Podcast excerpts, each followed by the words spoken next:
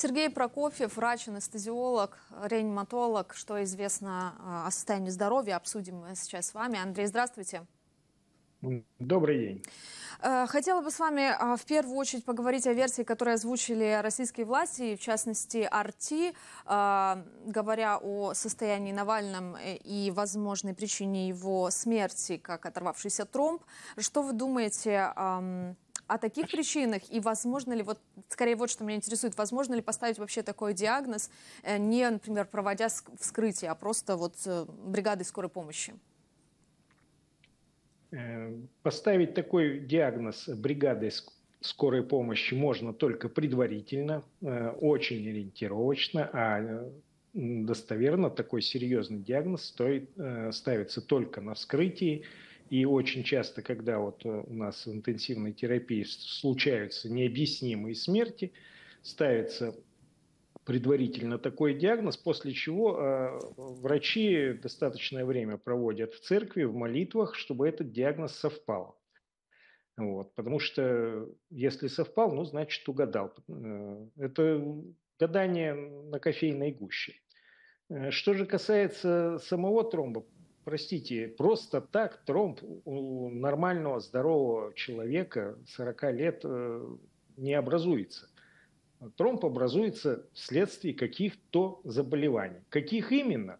Явно заболевания, которые были в зоне ответственности э, администрации ФСИН, и которые они прощелкали. Вот. Потому что само по себе э, условия содержания, пыточные условия, они официально так признаны, международным сообществом, они уже могут спровоцировать возникновение и в последующий отрыв тромба. Тут а... э, двух мнений, в общем-то, быть не может. А тут вот как раз хотел с вами остановиться подробнее. А, начнем с того, что до того, как он а, попал в колонию, он был отравлен, да, то есть уже а, были некоторые вопросы к его состоянию здоровья, да, а потом постоянное пребывание, в частности, в ШИЗО. То есть есть еще условия колонии, а есть еще э, дополнительные, более суровые условия, в которые, он, э, в которые его периодически отправляли. Как это влияет, что вообще понятно э, и о чем можно говорить о его состоянии здоровья? Но я уже начал говорить о mm. том, что само по себе пребывание в ШИЗО может Да-да. спровоцировать э, развитие и э, появление и последующий отрыв тромба. Это во-первых.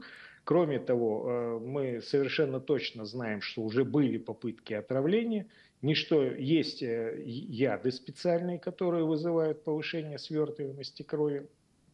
То есть был ли этот яд введен или самостоятельно произошло все это под воздействием, столько времени находиться в ШИЗО человек не может в принципе. Вот по моему врачебному мнению, Алексей Анатольевич и так э, э гораздо дольше среднего боролся за жизнь в этих э, нечеловеческих условиях.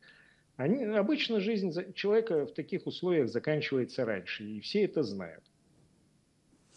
А о скорой, то, что мы знаем сейчас по сообщению о местной больнице. Значит, медики приехали в колонию за 7 минут, а за 2 минуты добрались до а, пациента, речь идет о нормальном, и полчаса пытались его реанимировать. Вот э, вы с профессиональной точки зрения можете прокомментировать весь этот процесс?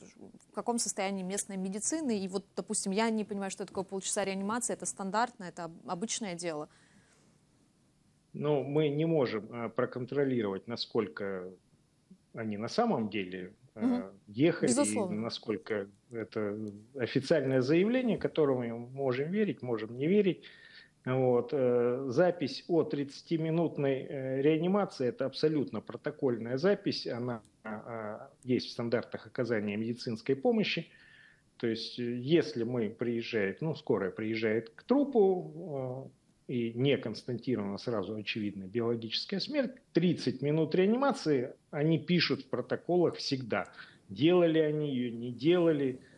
Э, иногда вынужден все это делать, э, понимая, что твои усилия будут напрасны, но если этого не сделать, ты нарушишь протокол, к тебе будут применены меры – вот. Во многих клиниках это требует еще делать под видеокамеры, чтобы было доказательство, что да, вот мы 30 минут пытались спасти. Но суть это этого не меняет. Тромбоэмболия, если она была, это смертельная болезнь, там бесполезно что-либо реанимировать. Скажите, а вообще, если мы говорим и принимаем тот факт, что умер Алексей Навальный, опять же, нет этому подтверждения, мы будем возвращаться к этому в течение выпуска, установить причину смерти возможно только посмертная экспертиза, вскрытие. Я правильно понимаю? Во-первых, это должна быть не простая судебно-медицинская экспертиза, а очень глубоко специализированная и явно не в российских условиях. Мы помним, что в случае с отравлением, там, когда были очевидно все признаки отравления э, фосфорорганическими соединениями на лицо, да, и то э, там, до последнего выдвигались какие-то фантастические версии про Рафаэлку или еще бог знает что.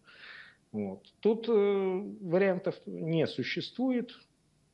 Правды мы в данной ситуации не узнаем с помощью вскрытия. Для этого нужно отправить труп прямо сейчас в ведущие какие-то зарубежные э, судебно-медицинские экспертные центры, там, которым можно доверять, да, есть шанс, э, что причина смерти будет установлена. Но даже в этом случае – этот шанс не стопроцентный, потому что существуют такие яды, которые распадаются бесследно. Скажите, пожалуйста, я знаю, что, а, насколько я понимаю, вы подписывали обращение в врачей а, в тот момент, когда Алексей Навальный объявлял голодовку. Да? Эм, почему, как вам кажется, э, не прислушались власти к обращению врачей? Потому что было целенамеренное движение в сторону его уничтожения, то есть э, его ликвидации. Зачем прислушиваться, когда...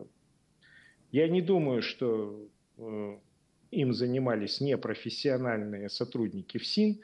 Э, как правило, для таких заключенных такого ранга там используются профессионалы высшей пробы. Я не думаю, что там была низкая квалификация у этих людей.